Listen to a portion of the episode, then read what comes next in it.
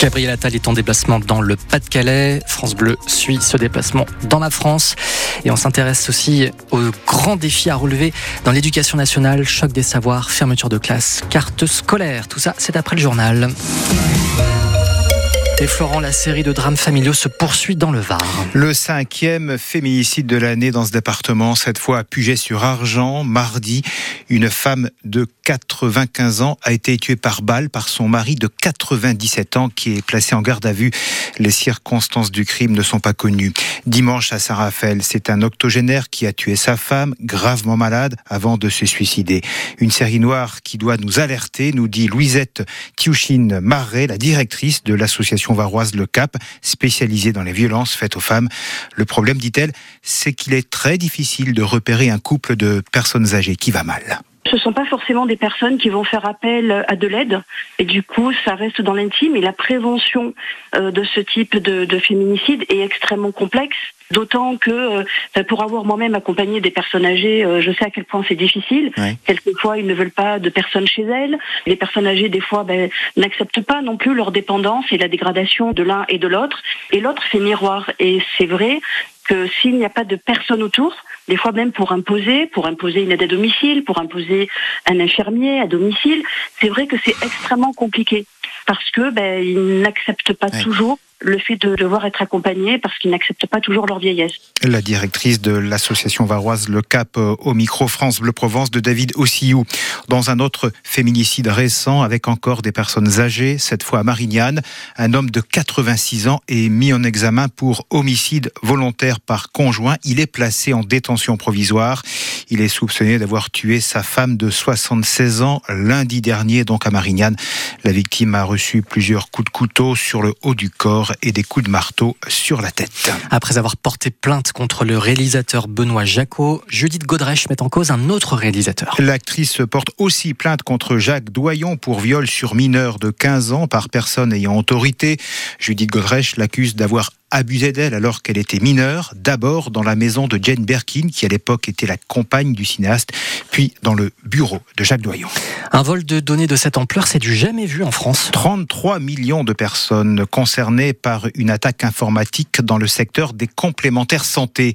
Alors ce ne sont pas des mutuelles directement qui sont ciblées, mais deux opérateurs chargés de gérer le tiers payant pour elles. Ce qui a été volé, c'est l'état civil des assurés, la date de naissance, les numéros de sécurité le nom de l'assureur santé et les garanties des contrats. En revanche, aucun vol d'informations bancaires ou de données médicales.